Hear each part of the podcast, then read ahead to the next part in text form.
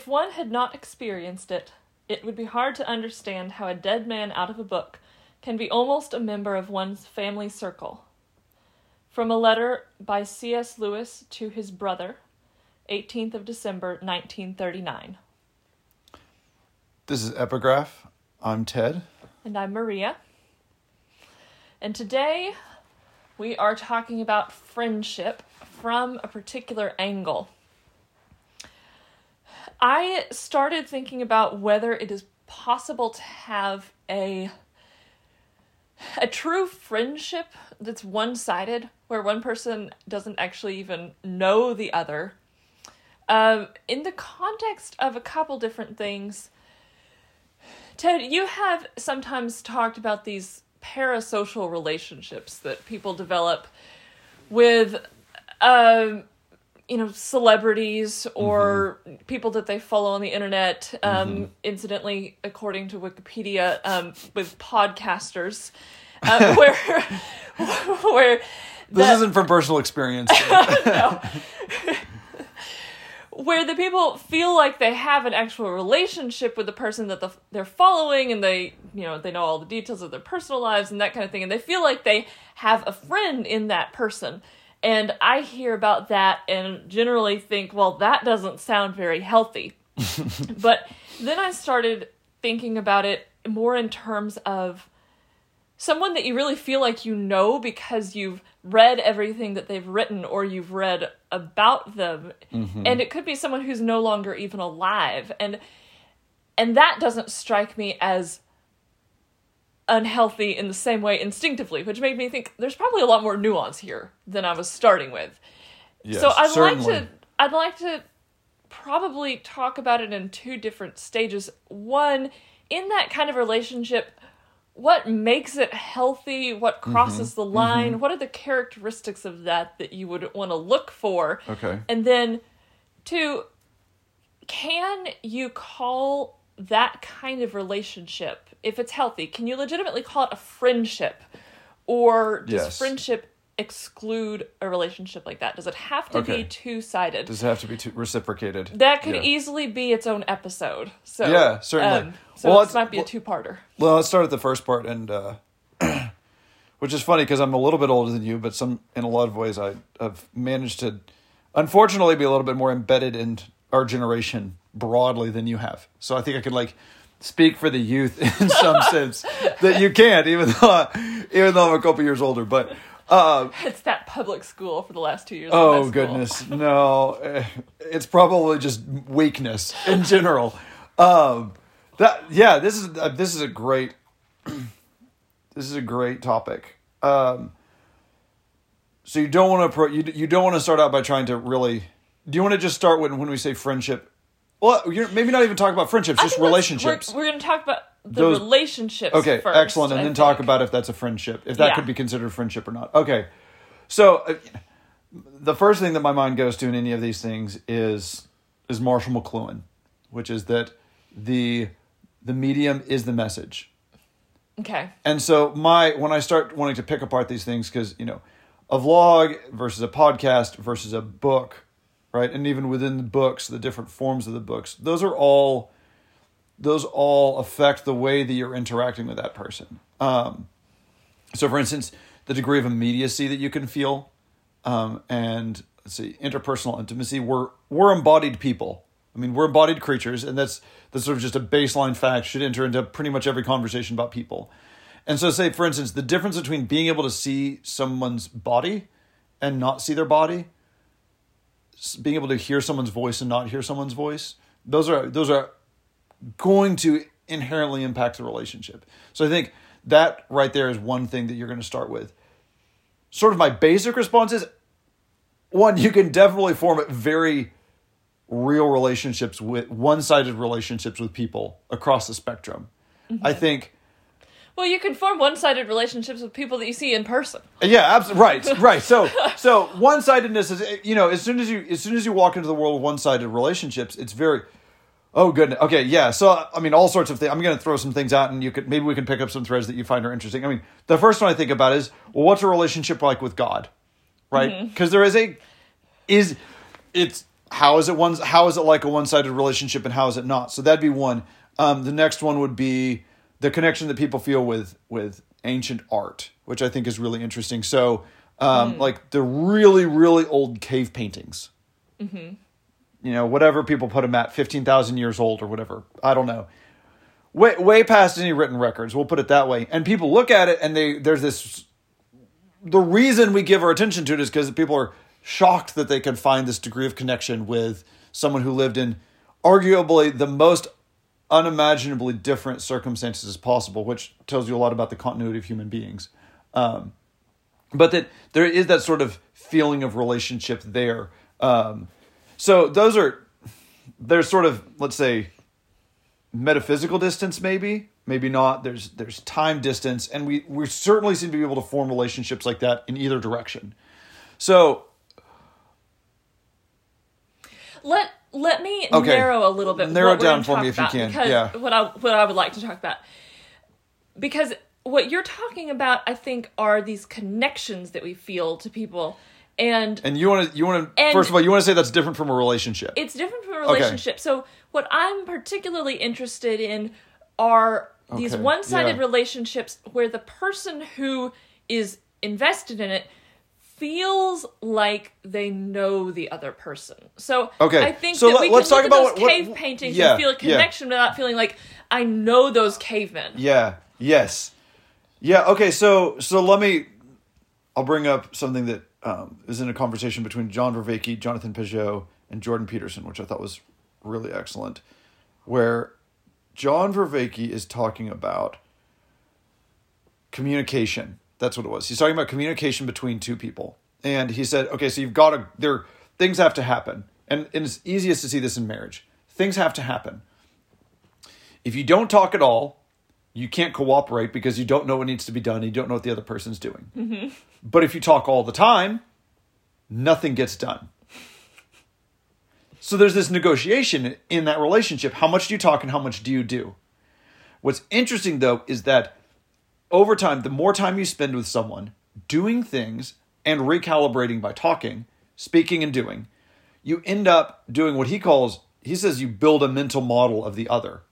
I don't I don't really like that language because it, it lands us too much sort of in computer world in terms of but Dante I mean, and it's, Charles the com- it's a computery way of saying you get to know what the other person is like. You- yes so but okay but but what the reason that i like vervaeke's way of talking about it is because when i hear the phrase get to know what someone is like i immediately think of like personality traits likes and dislikes sort of like life facts like when their birthday is where they went to mm. school. Mm-hmm. What vervaeke is talking about the things that C.S. Lewis says that friends aren't interested in. yeah exa- yeah okay right.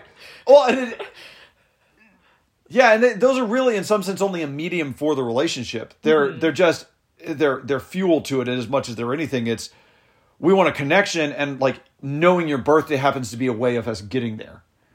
But anyway that aside what i like about vervaeke the way vervaeke talks about that is is that when that's really sophisticated between two people you actually no longer need to consult that other person about a lot of things mm-hmm. because you know what they would do and you know what they would say. And so i see this with my wife shopping. At first you know i'd get home and she'd be like ted i wish that you had done x and done y and done z because you know here's the reasons why. And now almost every time i go shopping and i have to make six or seven different decisions because something wasn't there or whatever she's always like oh that was perfect. That's exactly what i would have done. Mm-hmm. Because not because and it's not because i've like learned to shop better it's because i know how my wife shops mm-hmm. And so that this is where I'm starting to go. Okay, so then so that's that's my wife, and I live with her, and I talk with her, and I can recalibrate, and you know, and do all these things that that allow that sort of that int- that my interior that my interior wife. I have my interior wife, right? And and just as an aside, that I think would be really helpful for this, going back to the summer that I spent at L'Abri, there's a, one of the workers there was writing a book on the Ten Commandments, and he was talking about the he was, so he was thinking about the Ten Commandments a lot, and sort of and trying to expand them as much as he could, and the the issue of making graven images and bowing down before them, he presented as food for thought. Is it maybe possible that holding up your model of a, your idea of a person as against the realities it's expressed to you is a form of idolatry? can you bow down before the graven image in yourself of another person? Hmm. Okay, so now, so that's that's my wife. Now, you've probably got this too. There are a few writers where I can think of how they would think about things that they've never encountered. C.S. Lewis is a really easy one for me. I sort of, or G.K. Chesterton. They're sort of like the the Chesterton switch. He does this little thing a lot of the times where he'll take something and he'll flip it, generally in a very poetic way. And there's the, it's sort of like the Chesterton flip, you know, is like his metaphor of, um, you know, the, mis- the the Christian mysteries as being the thing that you can't look at but illuminates the world. Mm-hmm. Okay, that's the sun. And then he says, the moon, on the other hand, you can stare at and see perfectly clearly, and it illuminates nothing. Like, okay, fine. And then he says, and that's probably why we call madmen lunatics. Hmm. That's the little Chesterton switch, and I've and I've I've I've seen myself do that many times, and I generally feel pretty clever when I do. Whether or not I really contributed anything, I don't know, but I feel clever when I do. But it's like, but it's not. That's not like something I have a proclivity to. So it's that's interesting. And then I think about that, and I think about I I'm kind of idiosyncratic in the way that I think and talk, and my various friends throughout life have adult life have actually said the same thing about me, that they've said, "Oh, I said like a I said a very Ted thing," mm-hmm. or "Y- "I knew what you would have said in this situation, and I said it to that person." Yeah. So there's this sort of apparently I'm also being carried around inside of other people, which is very weird to think about. Generally, it's my best parts, which is great. I'm really thankful for. It. So okay, so so then you're quite. Is that the kind of thing you, you might be talking about? Okay, so let let's go there because it seems to me like it may come down. I'm just throwing this out there. I'm thinking of this Yeah. for the first time. Yeah. That part of it may come down to the kind of let's use the language of model that you're building of the other person Okay, in your head. great. And so if what you are internalizing from that person is something like this is how that person thinks, this is how they would respond to this situation, then it really does seem like you're gaining something from that.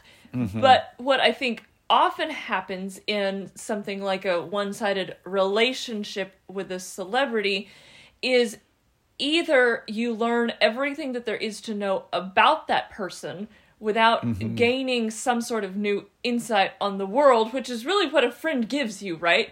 They give you Yes. New- Yes. Or new ways of of thinking or a, a shared experience or something like that or a the other way i think it can go really badly wrong is a sense of possession of the other person like okay, that's like interesting. you, yeah. you own that person in some way Well, that's that's that's really interesting because particularly when you talk about parasocial relationships, which is what i am talking about I think that I think it's the other way around. I think people tend to be much more possessed by the person. but i'm talking about how they feel How they feel, yes. Well, that immediately sounds very hellish, in which both sides think they possess the other. Yes. and it's like, oh, all right, you know, which sort of, yeah, you know, in the most in the most per, warped sense, you have the souls eating each other at the bottom of hell, and in the Divine Comedy, you know, this sort of this sort of cyclical. And, and you know, there really is something to this in celebrity, and I'm, I'm I'm not trying to make a pot shot here or anything, but there's this, you know, I think of uh, we we've talked about this. I think just the two of us recently. The um, in Lost in the Cosmos by Walker Percy, he talks about consumerism as this as this attempt to derive meaning from a new thing, and he has this very vivid image of you kind of you go and get the new thing, and then it it's imbued with meaning for a little while, and you kind of suck the meaning out of it, and then it's this husk, and you throw it away, and you go on to the next thing. And then there's this sort of like mutual aspect of this within celebrity. That's part of what it is, right?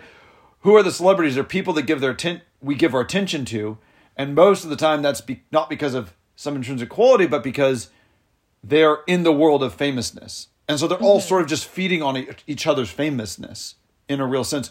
Why is so and so famous? Well, it's because they're dating this other famous person, and so there's this sort of they're all just kind of eating each other in that way. In ter- because they're also vying for our attention. And and so i don't want to get we can go there. We can go uh, talk about the relationship between celebrity and attention if we need to but um so you're saying you think that part of the difference is in in these other relationships there's just you're you're gaining something from it in in there's a revelation involved in these other relationships. Whereas in maybe in a parasocial relationship, it, it can you can you remind me exactly what you said you thought is going on there?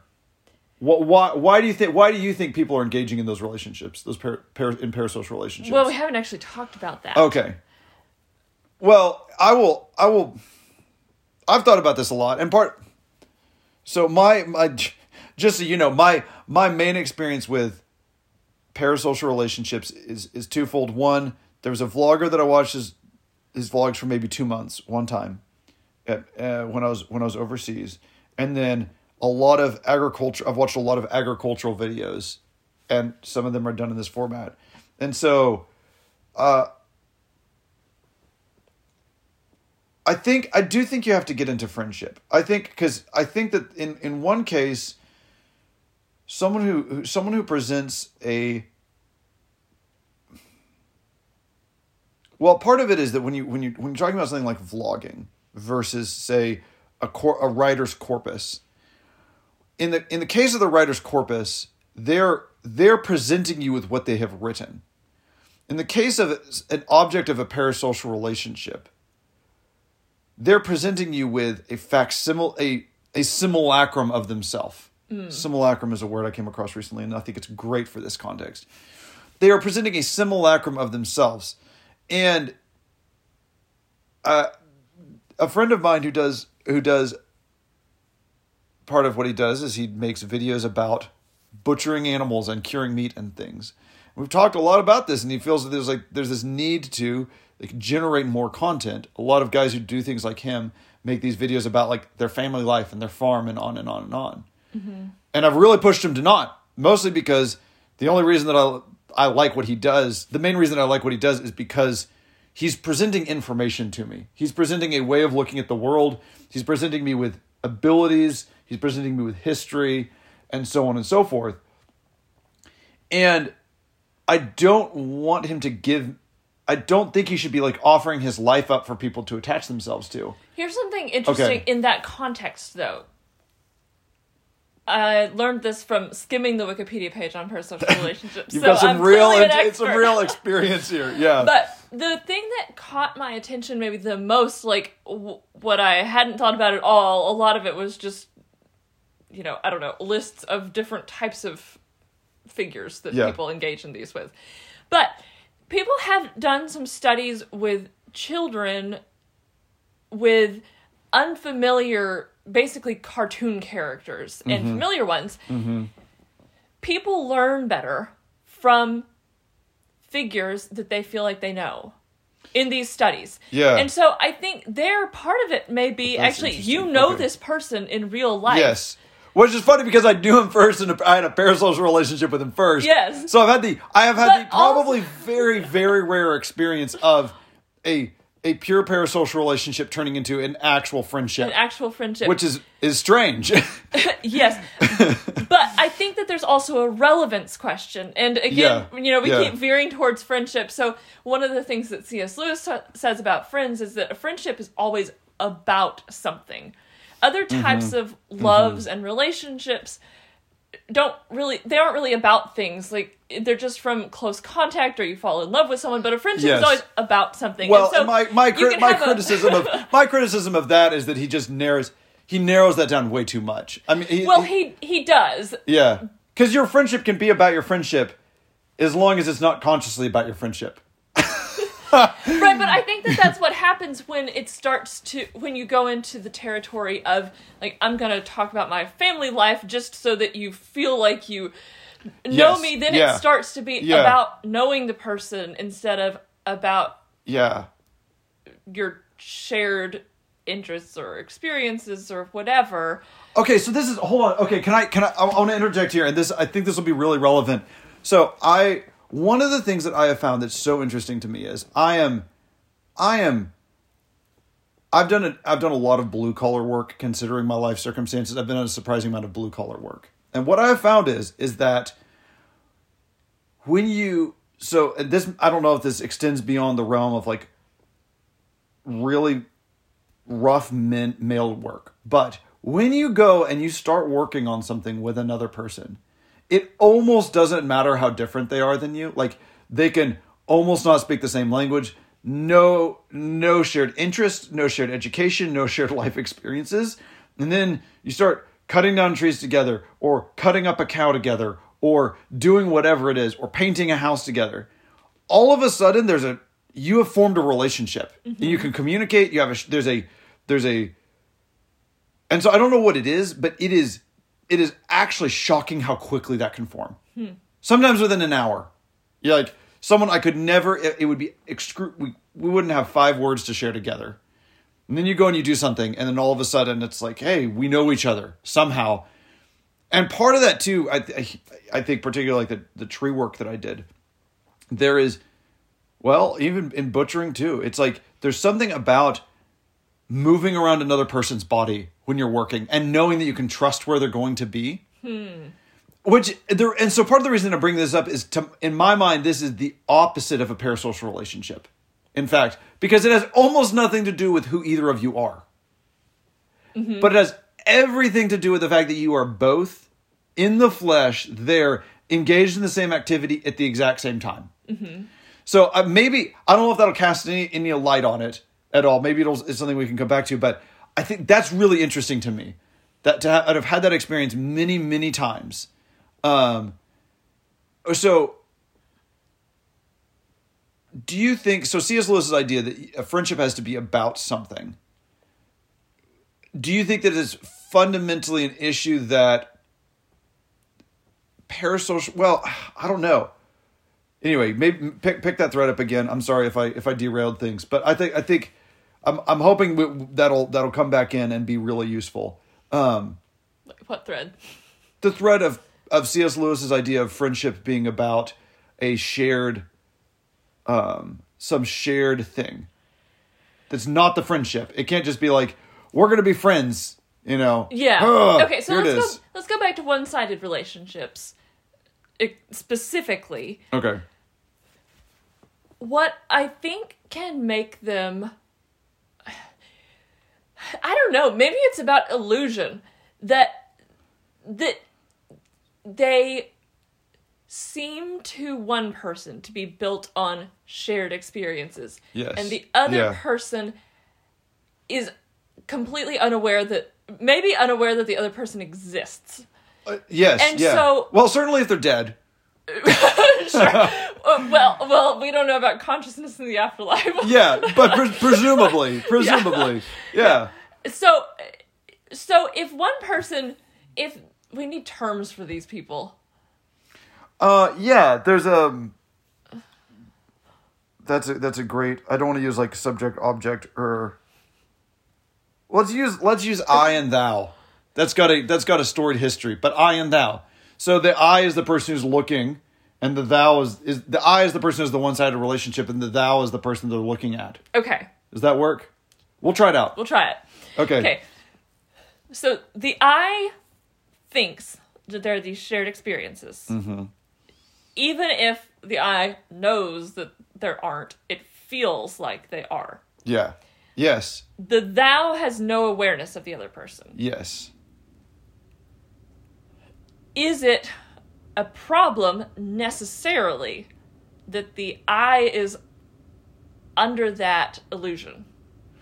Well, that's okay. So that's interesting because there's there's two there's two aspects of it. One is that the thou may or may not know that the I exists, mm-hmm. but the thou can't communicate. So it's less actually about awareness as it is about the direction of communication. So sort of in the Wait, the thou is the only one communicating.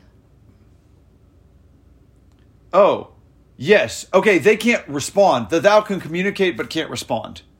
There's no response. Okay. There's communication without response. And there's and on the part of the I there is reception without communication. So I don't think well for yeah, I would say first of all I think that you I think we have to recognize off the bat it's not necessarily wrong. I'm just going to I'm mm-hmm. to go I, I, uh, the main reason being that this is just how society exists. So mm-hmm. for instance, to t- talk about how anomalous our world is. Well, it's not even anomalous. We live, we are embedded in hierarchies of I's and thous. So, for instance, political leaders, whether they're monarchies or democracies or whatever form of, they're a thou. Mm-hmm. And so you have a one-sided relationship with that person. You may not feel, or you may not feel any particular connection to them, but there's there's definitely a causal relationship there, and you're aware of them to a greater or lesser degree as a person, and you have thoughts and feelings about how they are as an individual, and not just as their office.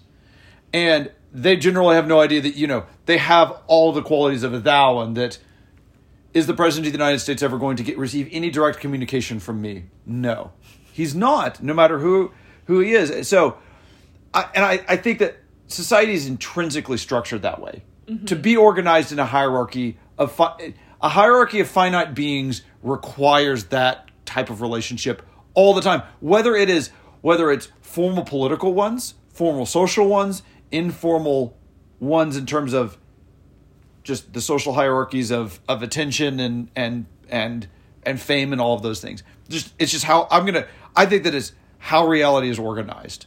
Now, what can it be pathological? Absolutely, absolutely, it can be pathological. What's crazy? That, okay, so you you would find this interesting too. Um, I was I had a, I was having a conversation with a, a fellow parishioner, and he was bringing up. You know, we were talking sort of about what are things that have really seemed to have changed, seem to be particular about this modern moment, and he was saying one is is that Changed since when?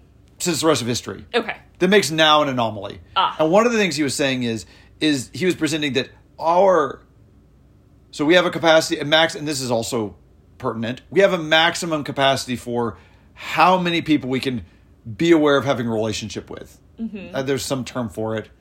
What is that Mm-hmm. I know called? It's like a hundred. about, You know, don't- the whole like you can have a you can you can know about 150 people. Yeah. So, because we have access to so many people horizontally, we don't go down.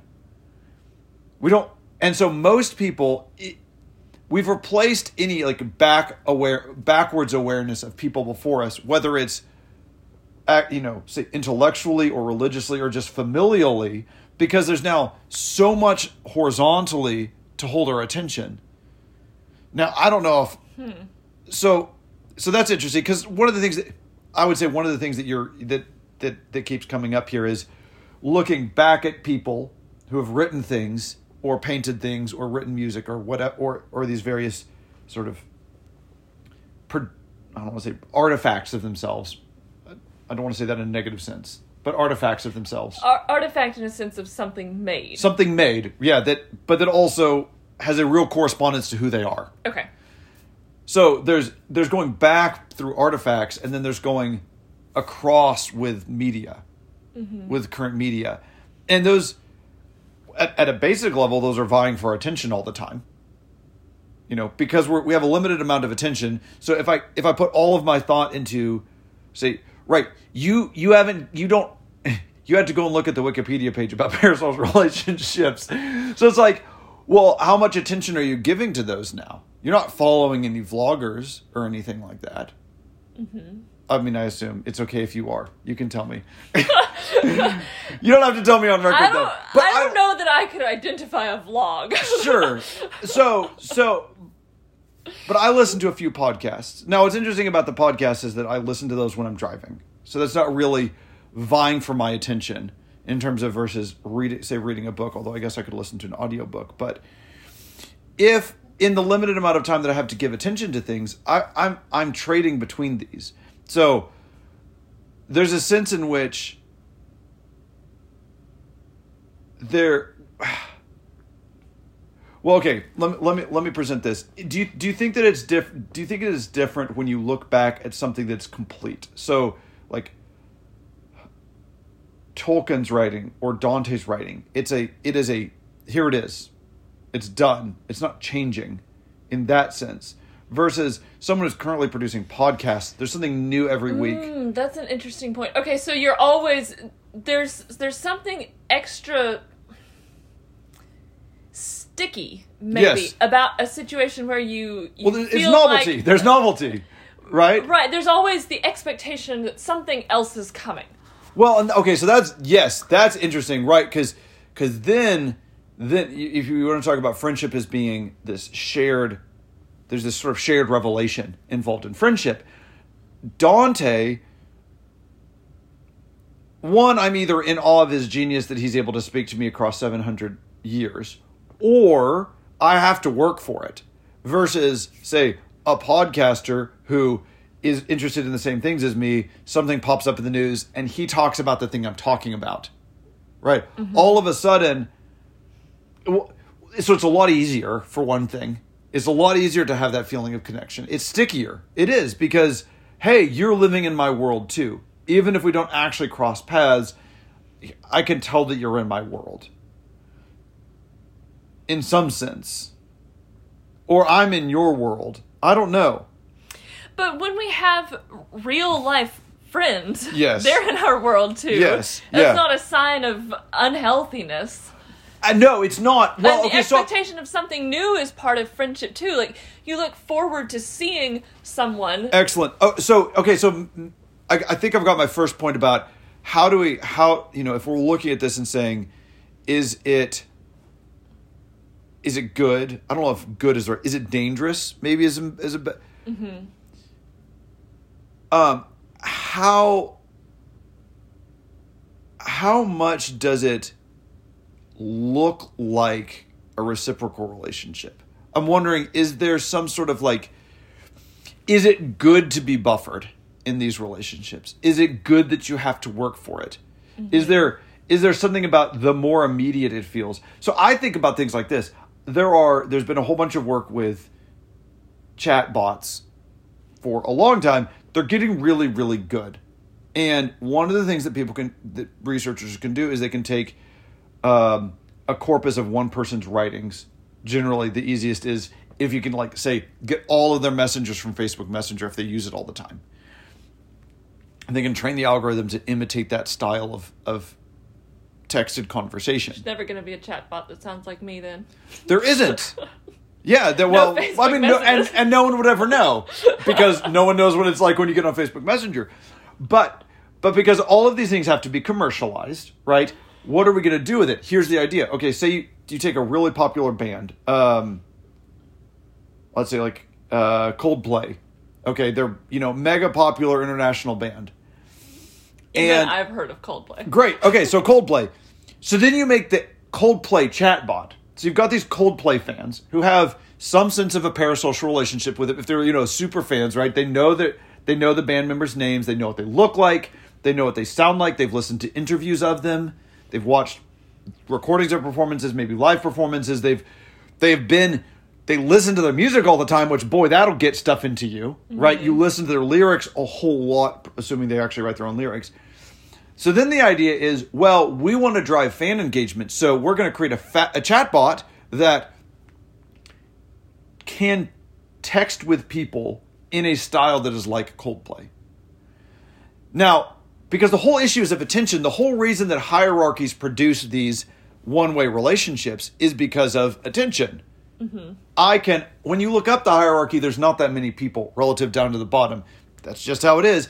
And so Coldplay cannot respond to everyone that would like to talk to them by because they're like what five guys, six guys. It's just it's just completely impossible to. But when so then you take so then the idea is let's distill whatever it is that makes them Coldplay and put this into this thing that has quasi limitless attention. Mm-hmm. And now you create this this again we're coming I'm coming back to this word this simulacrum of a but of a of a reciprocal relationship with them which is very strange. I, so here's here's my okay. Here's something that I'm going to present which is that you're we are in let's say more danger of a pathological one-way relationship the closer it approximates an actual reciprocal relationship. So so this is one of the reasons that something like a, a vlog is intrinsically more likely to form those patterns than uh, C.S. Lewis's books. Because that so it's something that I'm coming to. It has this there's something new at at some interval I can see the person I know what their voice is like I have I have a sensate experience that's a lot like them talking to me, which is say a reproduction of them on a screen, talking to, making eye contact with me and talking to me. Um, all of these things. It's really weird when, when I when I started to put it that way. It sounds so weird. It's like we're getting as close as possible to it feeling like you're sitting down in the room and having a conversation with them without that coming close to being at all close to coming true. You sort of have this like ghost version of them that's like, here, you get the ghost, and you get the ghost, and you get the ghost, and you get the ghost. Mm-hmm. And you're really no closer than you ever were to actually sitting down with that person and talking to them. Why is that? Well, is that bad? And if it is bad, why is that bad? Why is it what what's going on there that's making that a a maybe a dangerous thing because we haven't really talked about why it would be pathological. We've sort of just been doing a little bit of a maybe of a taxonomy of these things. But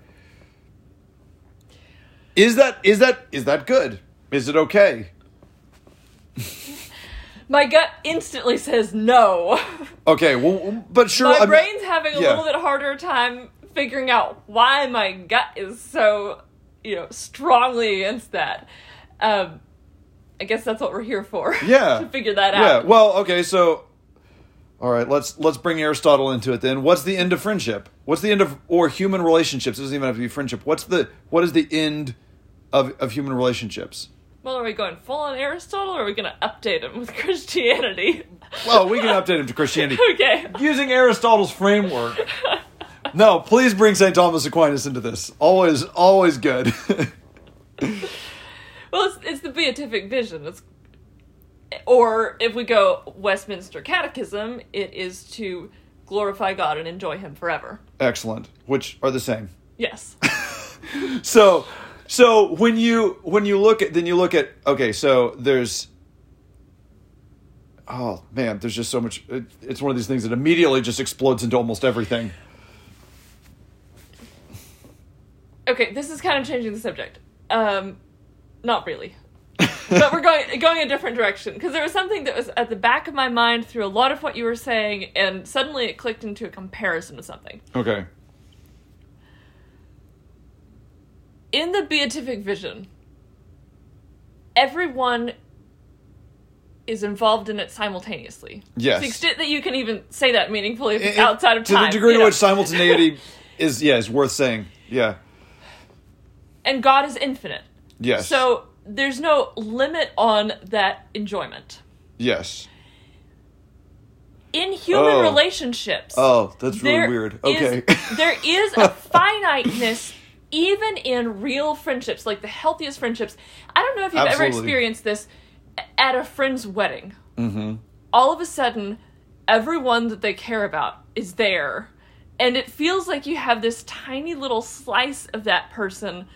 And it's a very different experience from your normal interactions. Yes. Because Yeah. Yeah. because Absolutely. normally it's you and maybe a few other people, you know, maximum Boy, like, if you if you want to find out at a, at a party. Yes, but- and if you want to but- find out if you want to find out how much you loved them and how much you are deriving life from the fact that you think they belong to you, experiences like that will really show you. They really will. I've had a couple of times where I thought, "Oh my goodness, you know, how much do I love this person? How much am I like, oh, they're mine? Like they give me things I want." And so when they stop doing that because now there's 30 people that they care about just as much as me in the room, all of a sudden I'm in this, you know, this sort of competitive relationship with all of these people. But the beauty of it, uh, from the flip side, is that there's nothing fake about the other side of it either. When you it, when it is just the you know you and your friend, Yes. that's a real thing right. as well. Right. So, okay, so maybe that's one way to one. When things, what does C.S. Lewis say through the through with from have Mr. Beaver say anything that looks like a human and isn't, or is going to be human and isn't yet, and used or used to be human and isn't anymore. Don't trust them. don't trust them. I mean, it's, it's it's so great. So it's okay. Well, when you brought up the idea of the beatific vision, and there's this this direct perception, this direct intellection of God. God is God is in us. We are in God, and there is an infinite and totally personal relationship with Him in that.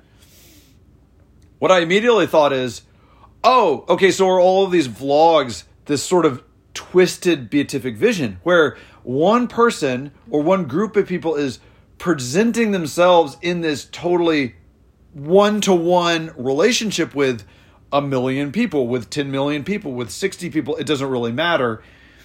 But there's that isn't real.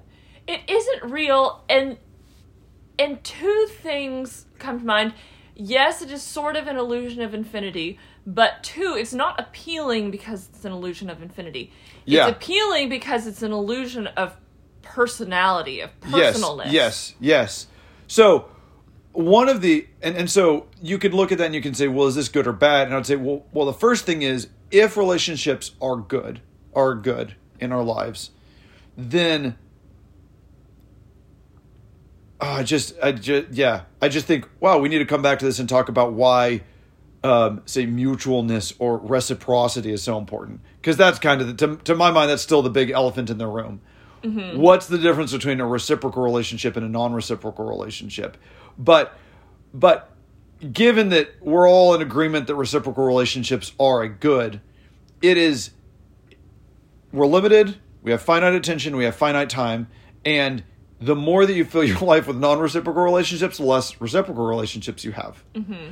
And so I think that there is an, going back to the the difference in media um, when I when I really engaged with a writer and I've got that sort of that mental he I've I've been in othered right I've got and I've got a little version of him or her in me mm-hmm. and like and they they give me something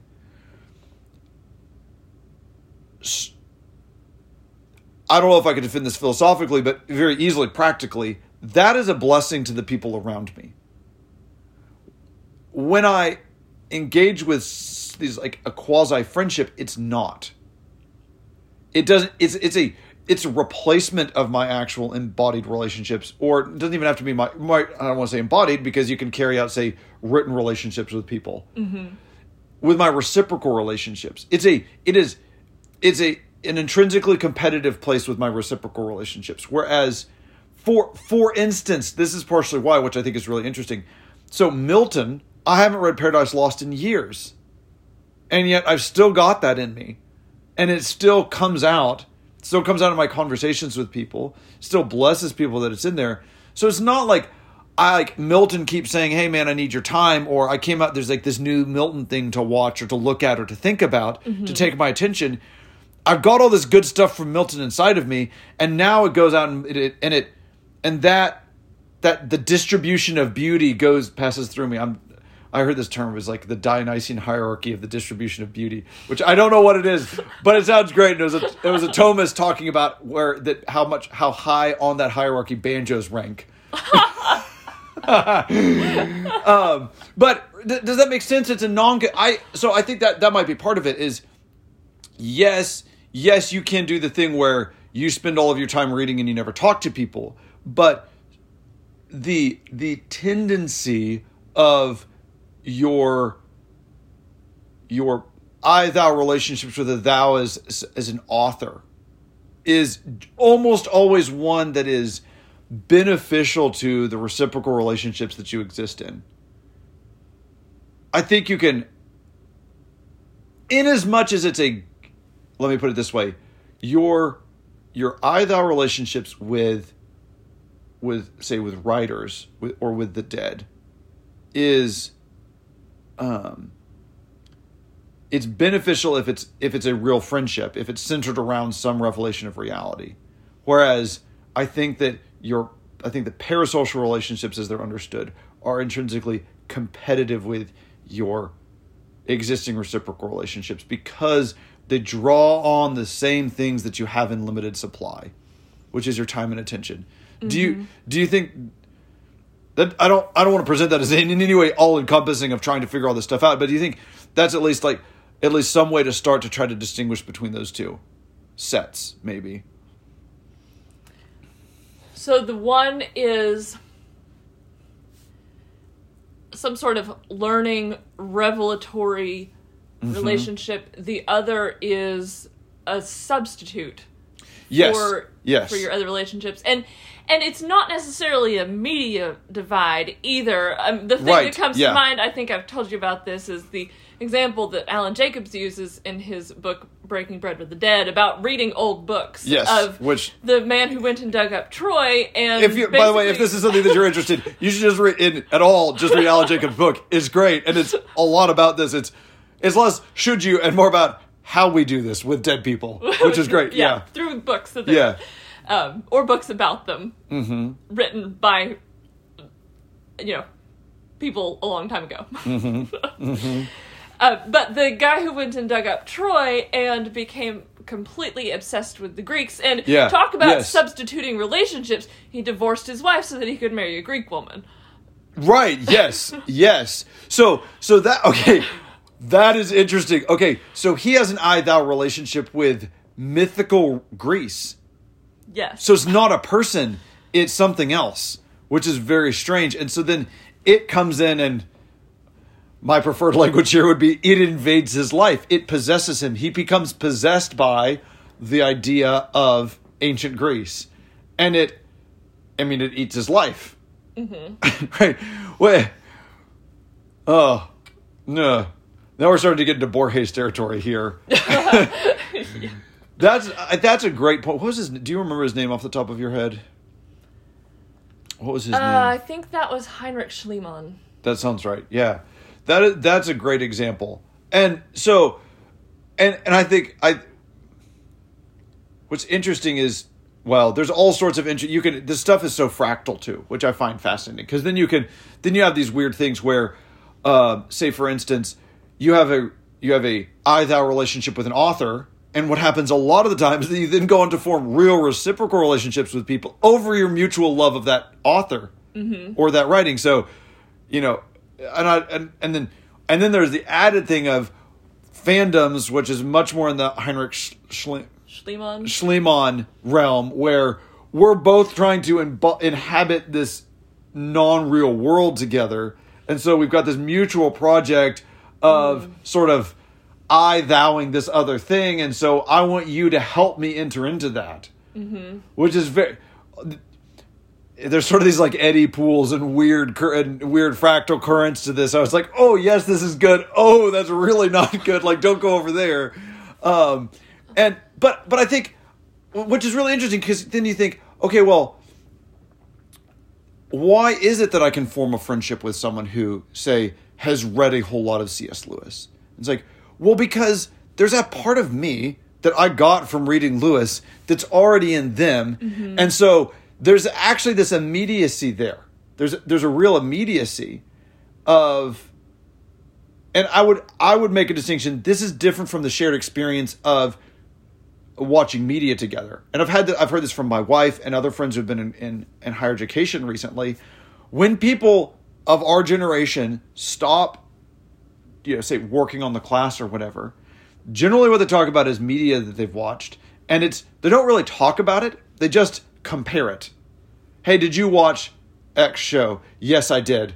Oh, well, what about Y show? And there's not anything to. They don't ever really talk about it. And I think the reason is it's essentially saying. I, I say this because I think it's in to make it sound better and worse at the same time. I think they're saying, "Have you had the same experiences as me?" Mm-hmm. And then they say, "Yes, I have." It's like, oh, okay. Now, why is it you can't say anything about it? That's a great question. We're not going to talk about that right now.